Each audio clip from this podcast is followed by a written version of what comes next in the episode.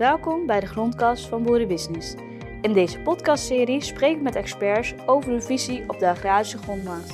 Vandaag gaat Wouter Baan in gesprek met Johan Schep van Schepmakelaardij over de ontwikkelingen en trends vanuit het perspectief van de melkveehouder. Johan, goed dat je er bent. Uh, we gaan een half uur lang praten over, uh, over grond.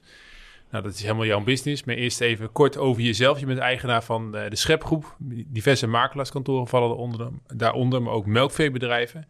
Ik schat me zo in, jouw werkdagen zijn uh, heel afwisselend. Kun je ons meenemen uh, in je dagelijkse business? Dat wil ik zeker. Dat is een, a- een atypische ondernemer ben ik. Een atypische ondernemer?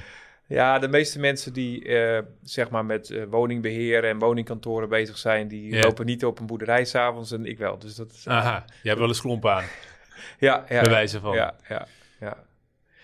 Ja, en verder, eh, van, van de overhaal naar het pak, zeg maar, en alles wat ertussen zit? Of? Ja, ik, ik vind het sowieso super leuk om op de veebedrijven ook gewoon betrokken en heel actief betrokken te zijn. Ehm, en dus inderdaad gewoon met overal eh, bij de koeien ook Ja. gewoon op zondagen af en toe het voer eens opruimen. Ehm, en eh, ja, dat, dat past ook een beetje bij wie ik ben, dus vandaar. In het dagelijks leven ben je eh, eigenaar van de Schepgroep. Nou, daar vallen diverse bedrijven onder. Ben je nou meer makelaar of ben je meer supervisor van, van de Schepgroep? Hoe moet ik dat zien? Nou, allereerst heb ik gewoon eh, eh, mijn makelaarsopleiding natuurlijk gehad en, en me ook nou, vanaf 2004 ook echt als makelaar geacteerd, Ja. NVM-makelaar. Maar ik merk wel dat dat steeds eh, meer naar de achtergrond verdwijnt en, eh, en het echt praktisch oppakken van dossiers, dat ligt eh, bij onze mensen. Ja, En ik coördineer toch samen met mijn mede-directeur Dick Stofberg eigenlijk het hele bedrijf. en daaronder vallen twee melkveebedrijven. Waaronder één in Friesland en één waar je zelf ook woont, Ja. zei je net in het voorgesprek. Wat voor bedrijven zijn dat? Kun je dat eens vertellen? Bergambacht in het, zeg maar, eh, in de Krimpende Waard, dat is een, eh, een laag veengebied. Ja, Ehm, gebied waar van oudsher de boerenkaas vandaan komt en waar wij ook sinds kort die boerenkaas weer zijn gaan maken op ons bedrijf. oké. En daar melken we 240 melkkoeien met melkenrobels. En in het Friese, eh, dat is eh vlakbij eh Wolvenga in de buurt, in, in Zandhuizen, daar melken we ongeveer eh, 400 melkkoeien. En ehm, ja, daar eh, eh, hebben we een, een wat grotere schaal, maar dat past ook wat beter in die omgeving dan, eh, dan bij ons thuis, zeg maar. Ja. Maar je bent wel een man van de grote aantallen in die zin. Ja, niet, niet zozeer. Het is zo gegroeid. En ehm, ehm, wij hebben ook in de afgelopen tien jaar geen groei als ambitie gehad. We hebben wel nu die, ja, die kaasmakerij gedaan om Ja. gewoon... ja, eigenlijk vinden we dat heel mooi, ook als gezin, omdat we daarmee eh, van onze melk een product maken en het uiteindelijk eh, als een kant-en-klaar product van het erf afgaat. En dat past ook heel goed bij, eh, bij mijn ja, gedachten over die, die, toek- die toekomst van de landbouw zoals ik hem zie. Dat ja, een boerenkaas is een nicheproduct Ja. met meerwaarde en, ehm, en dat is het nog steeds. En ook zeker vanuit de streek waar wij zitten, zeg maar. Ja? Dus dat vind ik heel erg mooi om dat er zeg maar, nu aan uit te bouwen, zeg maar. Dus ook echt die verbinding zoeken met, met de consument wel. Ja, we gaan ge- geen eh, zuivel aan huis verkopen, zo is het niet. Maar wel om gewoon echt een product te maken waar je, eh, waar je trots op bent. Ja. En eh, waar je ook eh, meerwaarde hebt. Hè. Dat is, heeft ook een hogere kostprijs natuurlijk dan, eh, dan Ja. er gewoon iets anders eh, van maken. Dus dat, eh, maar, maar ook een hogere opbrengst, omdat het uiteindelijk wel een product is wat echt een niche nog steeds is. En als we even naar de actualiteit te gaan in de melkveehouderij. eh, afgelopen jaar, 2022, was een bijzonder jaar. Melkprijs naar eh, 60 euro plus. Ondertussen eh, zijn we teruggezakt naar 40 euro. Hoe komt die daling eh, aan in de sector? Hard, neem ik aan. Ik denk dat wat Rabo ook eh, suggereert van nou hou goed eh, eh, eh, je, je, je kaspositie in de gaten. Ik, ik, ik, ik beaam dat ook. Ik denk dat we op dit moment eh, een melkprijs hebben die onvoldoende is om eh, eh, de, de kosten, de gestegen kosten op dit moment goed te maken. Er zit misschien wel wat licht in de tunnel. Hè? De, eh, de vooruitzichten op de voermarkten die zijn positief. Ja. Ehm, maar nou, desalniettemin vind ik het op dit moment wel fragiel. Ja. En die 60 euro, was dat een incident of acht jij dat in de toekomst nog wel mogelijk? Nou ja, als de inflatie uh, zeg maar hard doorgaat, dan gaan prijzen ook hard door. Maar dat betekent ook dat de kostprijs ook uh, hard stijgt. Dus dan schiet je de besaldo nog weinig Daar mee schiet je er niks mee op. En dat vind ik wel uh, altijd een beetje zuur voor de sector. Dat we altijd die kostprijs en een klein beetje meer mogen verdienen. Ja. En andere stakeholders misschien wel rondom die boer wel meer verdienen. Maar ja goed, dat, dat verander ik alleen niet. Dat hebben we elkaar voor nodig, zeg maar. Ja, precies. Deze podcast gaat over uh, de agrarische grondmarkt uh, markt, en dan met name de trends en ontwikkelingen. Uh, nou, jij bent makelaar, dus daar kun je ons vast ons in meenemen. breed begrip. Maar kun je, wat zijn vandaag de dag de trends? Kun je, kun je die eens schetsen? Nou, de, de trend is eigenlijk dat ik best wel wat transacties zie. Terwijl het eerste kwartaal van dit jaar eigenlijk 20% minder transacties waren. Hè? Dus ja. En de stijging uh, van het landelijk gemiddelde van de grondstijging, die zie ik ook. Uh, dus, dus ja, ik zie uh, toch wel gretigheid naar grond. Ehm, ja, dat is eigenlijk wat we wel zien, ja. Onder melkveehouders met name dan, of ook akkerbouwers? Ak akkerbouwers en melkveehouders. De akkerbouw die heeft, zo lijkt het ook in, de in de stijging van de grondprijzen, gewoon wat meer koopkracht. Um, maar zeker ook uh, melkveehouders die, die zich voorsorteren op de toekomst, die willen ook gewoon waar, waar het kan grond bijkopen. Ja. In het kader van uh, grondgebondenheid komen we later in deze podcast nog over uh, te spreken. Ik wil met jou eerst even naar de rente, want die loopt ook snel op. In hoeverre beïnvloedt dat de markt, bijvoorbeeld de grondprijzen? gaan die daardoor afvlakken, bijvoorbeeld, denk je dat? Dat zou je normaal wel zeggen, hè? want uiteindelijk uh, is het opbrengend vermogen van de grond uh, niet beter geworden. En uh, als je dan meer rente moet betalen, dan kom je vanzelf eh, in een squeeze terecht. Alleen het is wel zo dat die grondprijs niet alleen maar door boeren wordt bepaald. En ook niet alleen maar door mensen die rente moeten betalen om grond te bezitten. En dat is wel iets waar we in de sector altijd mee te maken hebben gehad. Want toen ik begon met de makelaardij een kleine twintig jaar geleden, toen werd er al gezegd de grondprijs, dat kan nooit, want je kan nooit boeren op uh, grond van die prijs. Maar dat, ja, uh, het, het, het, is het kan steeds, toch, of het, het lukt, toch, ja, het, ja. het, gebeurt toch, ja, ja, ja. Maar die rente, uh, uh, 4% bijna, is dat misschien ook wel gezond, na, uh, omdat geld eigenlijk de afgelopen jaren min of meer op straat lag? Ik denk dat 4% een heel gezond renteniveau is. En ik denk dat als ik mijn vader zou vragen hoe, in, in, in zijn carrière of 4% veel is, dan zal hij zeggen, nou, ik heb ook 12% meegemaakt. Dus ik denk dat... valt wel mee. Dan valt het mee, ja. ja. En je verwachtingen dan bij de grondprijs, uh, want je zegt er is veel gretigheid naar grond. Tegelijkertijd is grond natuurlijk ook schaars. Dus vanuit die uh, hoedanigheid zou je zeggen dat de stijging nog wel even doorzet. Ja, gewoon omdat er te veel stakeholders zijn. Uh, je ziet nu natuurlijk de overheid als actief koper op de markt komen. waar we verwacht hadden, zeg maar, dat dat zou gaan over het opkopen van de erven en de vergunningen. Gaat ja. het echt over het aankopen van volledige bedrijven. Ja, dat betekent gewoon dat overal waar de overheid die koopt, uh, uh, is een boer, nou, die mag geen boer meer blijven, maar is er toch wel weer uh, minder ruimte, minder grond beschikbaar in ieder geval. Dus ja, dat, die, die trend zien we wel. En de overheid heeft een flinke portemonnee. 30 miljard op zak hiervoor. Ja, grote portemonnee. Ongeveer, ja. Die belooft ook nog een keer om meer te gaan betalen dan de agrarische waarde. Als je dat ja. zegt, dan wordt die agrarische waarde volgens mij al, al, vanuit dat perspectief al hoger van. Dus ja. Uh, ja, zeker. Dus vanuit die hoedanigheid verwacht je eigenlijk dat ook de, de stijging op de grondmarkt wel, uh, wel door kan zetten? Ja, vanuit die hoedanigheid zeker. En ook, uh, we kunnen natuurlijk lang en kort praten, maar er moeten veel woningen gebouwd worden. Er is ook best wel wat grond al gekocht in het verleden door ontwikkelaars. Dat is grond waar nu boeren met hun trekker nog overheen rijden, dus die ook gewoon meedoen in het landbouwareaal. Um, maar ja, als die gronden daadwerkelijk bebouwd gaan worden, hè, met de ambitie om 100.000 woningen per jaar te bouwen, dan heb je gewoon, uh, als je zeg 35 woningen per, per, hectare kwijt wil, heb je een kleine 3000 hectare uh, nodig. Weliswaar ligt daar een deel van binnenstedelijk, maar een groot deel niet, mm -hmm. uh, in mijn optiek. Hè. Ja, dan is uiteindelijk bij elkaar opgeteld, heeft dat gewoon die, die consequentie wel, ja. En uh, verwacht je dat de, de grondmarkt ook wat, wat tendentieuzer wordt nu de overheid uh, zo'n rol gaat spelen? Ja, nou, ik moet het eens terugdraaien. Wij hebben ooit een keer een, een aankoopstop gehad. Toen, is die grond, toen hadden we verwacht dat die grondprijs daardoor een, een forse daling zou gaan inzetten. Dat is destijds niet gebeurd. Ehm, ik denk ook niet dat de overheid erop uit is om een grondprijsstijging zelf te stimuleren. Maar ik denk wel dat ehm, ja, het, eh, de schaarste van grond in zich heeft dat in ieder geval, en dat zien we nu ook het laatste jaar met 8%, 8 stijging, ja. ben je net zeg maar de inflatie niet bij, maar dan zit je er wel heel kort dichtbij. En dat is eigenlijk ook wat we langjarig als, eh, als, als, als waarde hebben. Het volgt altijd zeg maar de inflatie.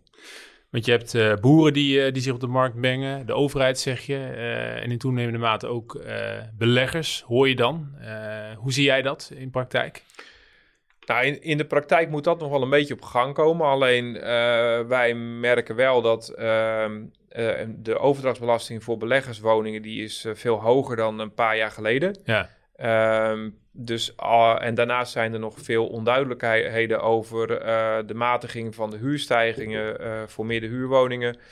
En ook het box 3 verhaal speelt mee. Dus het zou ook heel goed kunnen dat er gewoon liggend geld van mensen in grond belandt. Om, omdat dan in ieder geval de inflatie en een klein beetje rendement het argument voor die mensen is eigenlijk uh, zekerheden inbouwen met grond. Uh, ja, ja, dat hebben we jaren geleden al geprobeerd. Hè.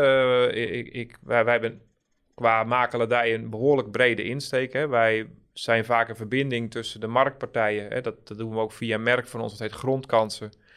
En, en de boer omdat wij eigenlijk uh, de boer als geen ander verstaan, want ik ben zelf boer. Mm -hmm. En aan de andere kant uh, kunnen wij in de boardroom bij grote bedrijven uh, ook ons zegje wel doen. Dus die verbinding, dat, ja, dat, die kunnen we goed maken. En we merken, of hadden toen al verwacht dat particulieren zeg maar wel te porren waren om grond te kopen om een agrariër op te laten boeren. Yeah. Um, maar, maar, het argument van die particulieren is toch vaak wel direct rendement.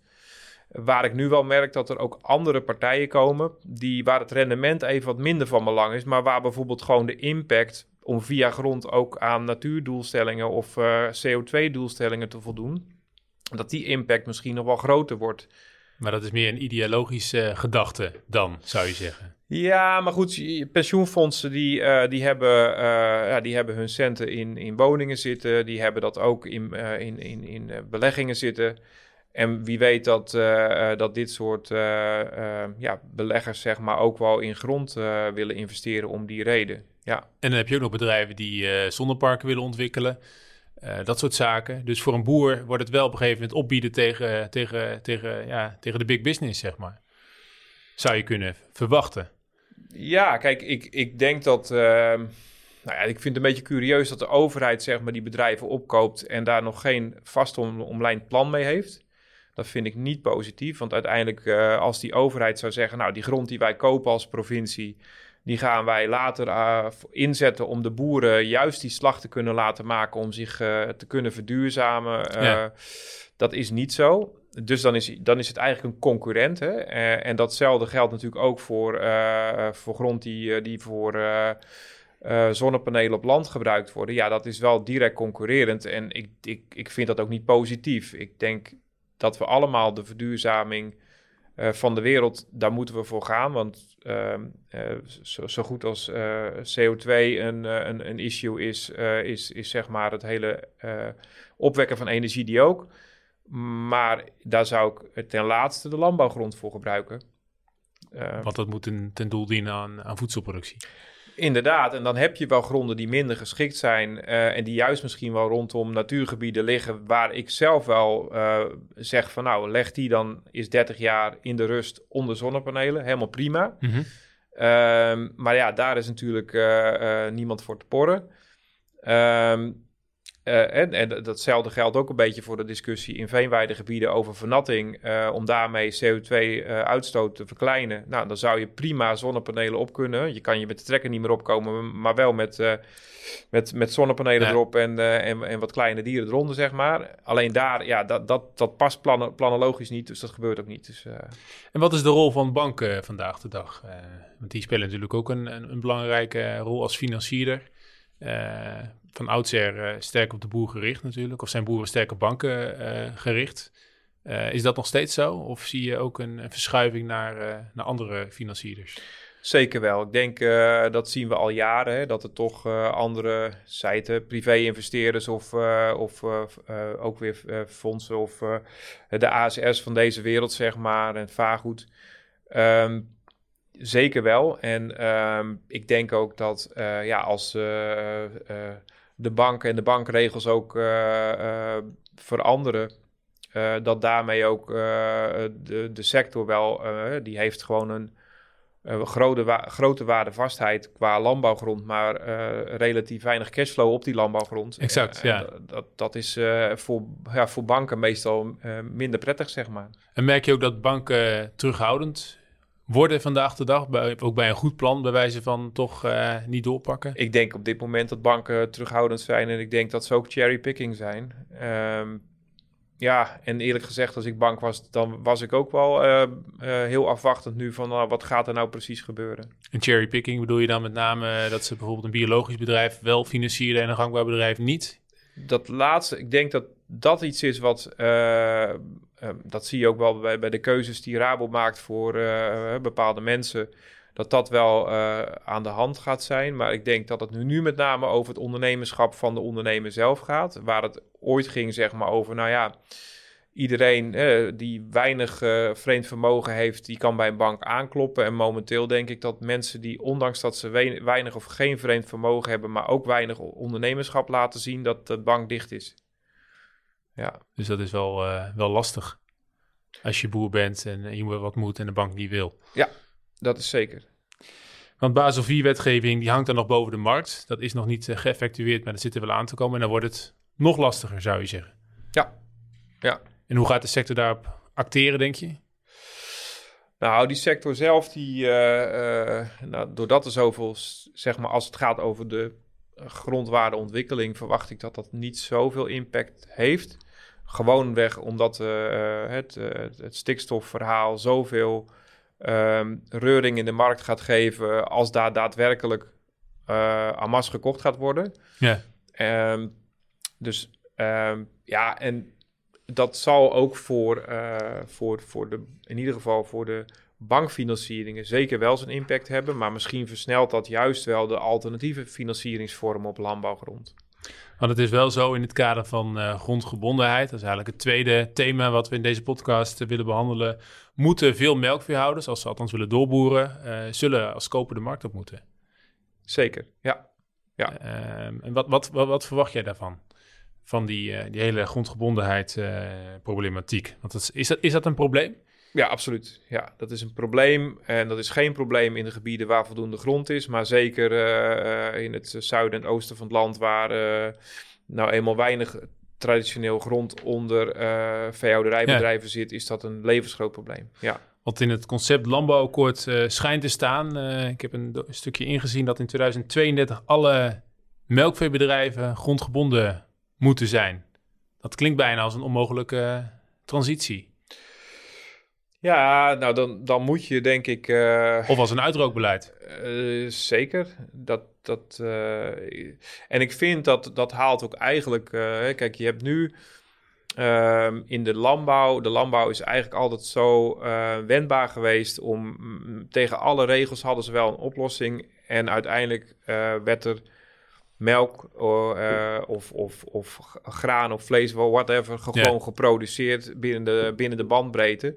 En nu zou je dan echt een hele harde uh, ondergrenswaarde, dus uh, zonder dat je een, uh, een aantal hectares vast onder je bedrijf hebt, mag je geen ondernemer meer zijn. Ja, dat, dat vind ik wel heel verstrekkend, ja. Ja, en dat zou je ook uitroken kunnen doen, ja. Want logisch gedacht, als een boer dan grond gaat kopen, vaak is die grond te duur. Want ja, de verkoper die weet dat de koper moet. dan creëer je ook een, een hogere kostprijs op melkveebedrijven. Zeker, ja. Ja, ja en dat is... Kijk, we moeten ook uh, voor het gros van de, van de melkveehouders... Hè, ik, ik, mijn perspectief is natuurlijk vaak melkveehouderij... maar ik denk dat dat voor de, voor de akkerbouw niet heel veel anders is... Je hebt te maken met wereldmarktprijzen. En zeker ja. waar het zuivel aan gaat. Uh, uh, ja, natuurlijk een deel wordt uh, in Nederland geconsumeerd. Maar we zijn nou helemaal een exporterend land. En overal waar je hier andere regels hebt dan elders. ehm, en dat zeg ik niet dat je dan regelloos moet zijn, maar als die de kostprijs zeg maar eh, zodanig beïnvloeden dat jij nooit meer mee kan in de wereld, dan is de duurzaamheid op dat punt van de landbouw verloren. Ja, dus met andere woorden schiet je jezelf ook in de voet. Ja, ja, ja, zonder meer. Ja. En als je dan naar dat, uh, dat vraagstuk kijkt, dat grondgebondenheid vraagstuk, veel boeren eh, die moeten daar wat mee, misschien nog niet vandaag, maar wel morgen. Hoe kun je daar creatief mee omgaan? Ja, kijk, het meest creatief zou zijn dat je uh, ook akkerbouwer wordt in het buitenland, maar dat zal wel niet gaan. moet je wel heel ondernemend zijn. Ja, dan moet je heel ondernemend zijn. Maar ja, ik denk toch wel samenwerkingen, zo, zo goed als ze nu al wel gevormd worden. Um, en um, ik denk wel dat, uh, uh, zeg maar, je nu ziet dat een samenwerking met de akkerbouwer niet altijd betekent dat je dan ook je mest goed kwijt kan. Hè? Want die, uh, die, die wil niet altijd rundveemest ontvangen. Dus ik denk wel dat het, het is een, een, als je dat als landelijk probleem dan maar ziet, hè, want ik, uiteindelijk hebben we e, één Europa, maar we creëren landelijk steeds zeg maar belemmeringen. Dat is wel al, al, altijd bijzonder. Um, maar we hebben uh, ook met verlies van derogatie gewoon te maken dat we minder stikstof per hectare uh, kwijt kunnen. Dus uiteindelijk betekent dat ook iets voor uh, nu al binnen heel binnenkort al voor, voor het aantal hectares wat je nodig hebt. Um, of mest die je moet gaan afvoeren en dergelijke. Dus ik denk wel dat, dat het best wel een, een, grote opgave is om dat te regelen. En ik zie hem voor mezelf. Ja, ik, ik zie wel dat je als je een, een, een samenwerking zou aangaan, dat dat een oplossing is. Ja. Maar als iedereen dat wil, dan, dan wordt dat wel een hele dure oplossing. Dan zijn er te weinig, uh, alsnog te weinig akkerbouwers wellicht.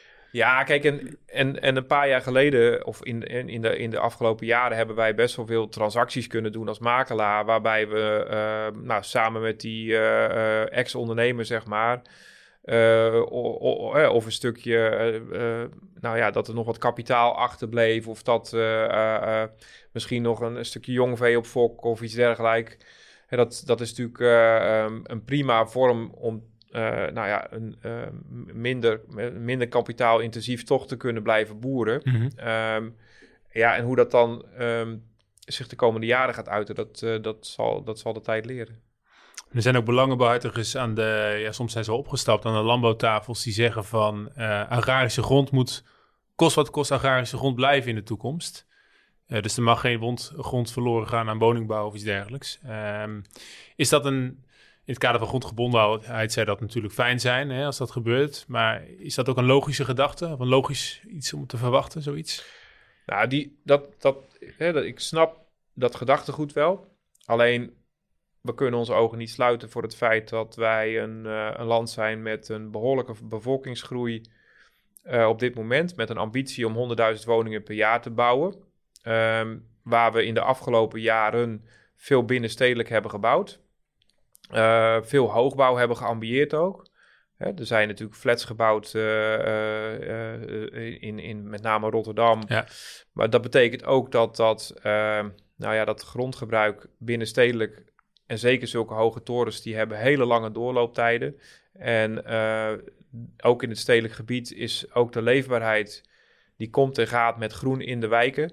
Nou, waar je uh, gaat verdichten is minder groen mogelijk. Dus je kan hier en daar nog wat optoppen. Maar uiteindelijk, als je 100.000 woningen per jaar wil gaan bouwen, dan ontkom je er niet aan om uh, ook in, uh, in gewoon het, nou ja, het, het, het, gebied rond, hè, de, rondom de stad ja. woningen te bouwen. En eigenlijk als je die woningen ook kwalitatief het, het meest leefbaar wil bouwen, dan moet die, die ook, hè, dan moet je minder dicht gaan bouwen. En dan zou je eigenlijk meer landbouwgrond nodig hebben in plaats van minder. Leg dat eens uit. Nou ja, je ziet, uh, kijk, uh, woningen, uh, zeg maar, um, als je kijkt naar de, de, de woningdichtheid van, um, van zeg maar de, de Finex-wijken, die liggen zeg maar tussen de 25 en 30 woningen per hectare. Als je dan um, gaat stapelen, zeg maar, dan wordt die dichtheid niet heel veel groter. Je zou kunnen zeggen, als je een toren bouwt van 150 meter hoog, dan ga je toch uh, op heel weinig plek heel veel woningen kunnen bouwen. Ja.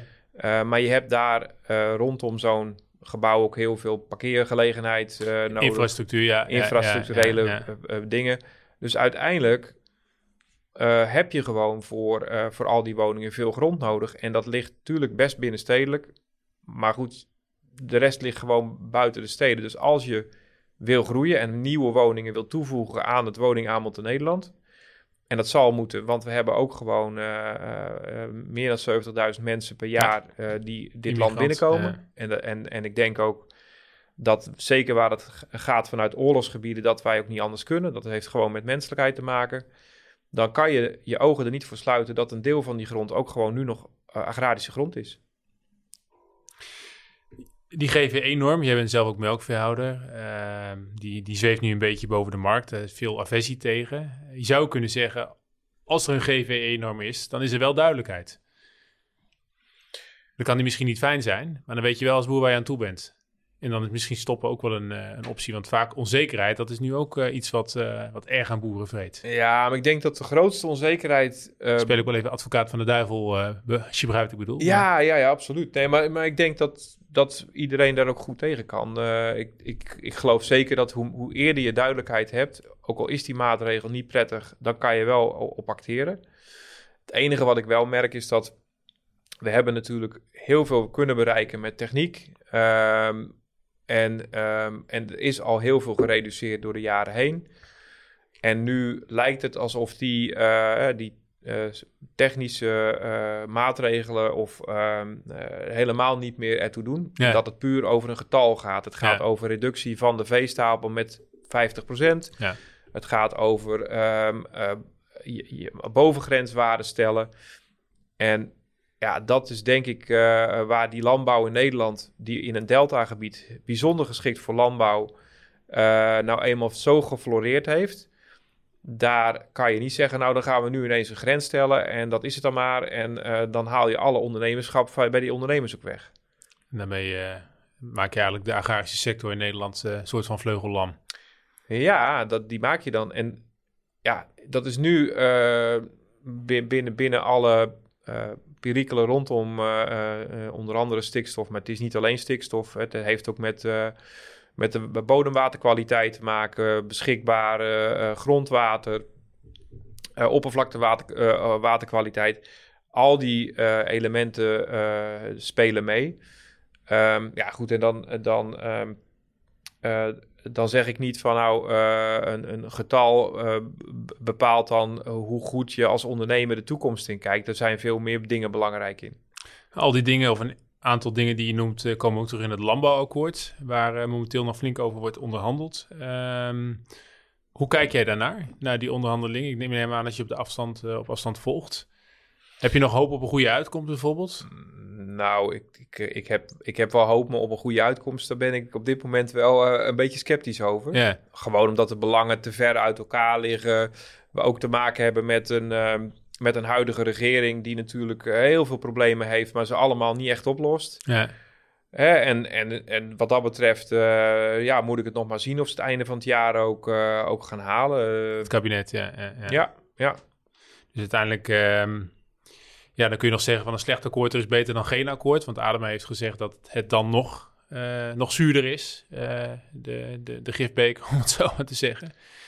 Is, vind je dat dan ook zo? Of? Nou, ik denk dat we als landbouw zeg maar wel gewoon uh, onze, hè, we moeten kijken van nou, wat is nou reëel gezien een goede toekomst voor die landbouw? En die uh, is niet zo zwart-wit als van nou, hoe we het vroeger of hoe we het gedaan hebben tot zover. Dat was de allerbeste manier. Nee. Um, maar het is vooral, uh, als je het producten gaat telen, dan moeten de consumenten bereid zijn om of meer te betalen, omdat jij minder mag produceren. Ja. Uh, of je moet uiteindelijk mee kunnen met de wereldmarkt. En uh, ja, dan, dan, dan is dat het devies, zeg maar. En, en nu is beide een beetje niet het geval, lijkt het Dat klopt. Uh, We zitten, uh, ja, voor, uh, even losstaand van een aantal ondernemers die een keuze maken, hè, die, die, die, die zelf verzuivelen of die al biologisch melkveehouder ja. of, of akkerbouwer zijn. Dat zijn keuzes die je maakt, maar waar het gaat over de gangbare landbouw, denk ik dat we in een, um, in een, in een, in een squeeze zitten tussen wat we nu gangbaar vinden en tussen wat in de toekomst gangbaar zou moeten worden om uh, een, een, duurzame uh, toekomst voor je bedrijf te hebben. Dus dat, houdt in dat we eigenlijk in een transitie zitten, om het woord maar eens te gebruiken. Ja, dat zitten we. En um, dat, dat is ook niet erg, want ik denk dat, dat elke generatie gaat door een transitie heen. En we zijn natuurlijk van uh, in, in in ambitie uh, van, altijd van schaalsprongen uitgegaan. En uh, dus uh, een ambitieuze boer die groeit en groeit. Nou, het zou best eens kunnen dat een ambitieuze boer naar de toekomst toe toch ook wel wat meer ogen en oren heeft voor, voor die, die opgave biodiversiteit en, en duurzaamheid. En, um, en misschien juist daar op, op, op, op, op een als hij er op een andere manier naar gaat kijken, ook een actief deelnemer van kan zijn. Zo goed als blijft het grasland nu natuurlijk een kleine meerwaarde heeft voor CO2-opslag. Um, um, maar ik denk dat, dat je op zo, als je op zo'n manier naar de toekomst kijkt, dat er altijd wel toekomst is. Maar het lamleggen van een sector door een grens te stellen waarvan je weet dat heel veel in die sector het niet gaan halen dat geeft nu al angst, ook voor de uh, banken, want die zullen... Die gaan ook op de rem trappen, ja. die iedereen, willen uh, ja. nooit investeren in dingen die, die, die, die, die, eng zijn. Ja, dus zeker niet in dingen die, die onduidelijk zijn. Je bent zelf ook boer. Uh, dat is meerdere jaren lang naar voren gekomen in dit gesprek. Je, praat, je denkt ook als een boer, als ik het zo inschat wel. heb je, hoe hou je het hoofd koel in deze onzekere tijden? Of waar hou je aan vast? Laat ik het anders zeggen. Nou ja, goed. ik heb besloten om, uh, om, om uh, van onze eigen melk uh, zeg maar maximaal 60% te kunnen verwerken. naar een product waarvan ja, mijn onderbuikgevoel zegt van nou dat is... Ehm, we zitten in een streek die in, in, in het laagveengebied die ook heel erg beperkt wordt, waar, waar, waar, we al een hoog waterpeil hebben, ja. waar we dus al wel een beetje gewend zijn aan, ehm, aan, aan, aan, aan, aan niet een ongeremde uh, groeimogelijkheid. Maar waar we ook zien dat als dat gebied, dat, dit, dit, specifieke gebied, zich e-, enorm goed leent voor een, een, een heel mooi ambachtelijk product, uh, waar je ook niet in heel Nederland uh, mee uit de voeten kan. Ja, dat geeft mij weer voldoende energie om, om, om positief de toekomst in te kijken. Maar je zal echt wel als, als boer, als ondernemer moeten bedenken van ja, in het product wat ik maak, ehm, maak ik nou het verschil en is de markt zeg maar, wil die mijn product kopen of ben ik bereid om het product te maken wat de markt vraagt? En als je zegt van nou, ik wil gewoon alleen maar witte melk maken, dan moet je misschien ook wel de conclusie trekken dat, dat ehm, nou, Nederland of West-Europa misschien niet het gebied is waar jij in de je ambities, uh, met, met, je ambities helemaal kwijt kan, zeg maar. Dus dan moet je op een gegeven moment ook eerlijk naar jezelf zijn, dat eigenlijk wat je, wat je aangeeft. Hebben wij natuurlijk uh, al, al eerder, zeg maar, die de hoos naar, naar Amerika, Canada en dergelijke is natuurlijk een beetje voorbij. Maar misschien krijg je wel weer zo'n periode dat er toch wel heel wat mensen die zeggen, nou, ik wil dit gewoon niet meer, dat, dat, dat ze de biezen pakken. En kijk, het positieve vind ik van de huidige tijd, doordat er heel veel stakeholders zijn, uh, is er ook altijd een koper voor je boerderij. Dus het, uh, het financiële risico voor jou als boer om die stap te kunnen maken, is wel uh, op dit moment niet, niet zo heel groot. Er is een vangnet. Er is een vangnet en die is of de overheid, maar ja, die belet je op dit moment om als ze jou kopen, om nog elders te gaan boeren. Natuurlijk een rare regeling, maar goed. Maar goed, en als je het breder bekijkt, zullen er ook andere kopers zijn. Want wij zien gewoon in ons werkgebied dat de grond helemaal niet naar de overheid gaat. Maar dat hij gewoon naar, naar, naar een andere boer gaat. En, en dat hij uh, daar lekker weer op gaat doorondernemen. Dus dan besluiten we deze podcast met de conclusie dat een bedreiging altijd weer een kans in zich heeft. Ik denk dat je, ehm, ja, soms weet je dan, dan ook als boer, dan, dan is het ontzettend lastig om, om nog ergens licht in de tunnel te zien. En dat begrijp ik ook heel goed.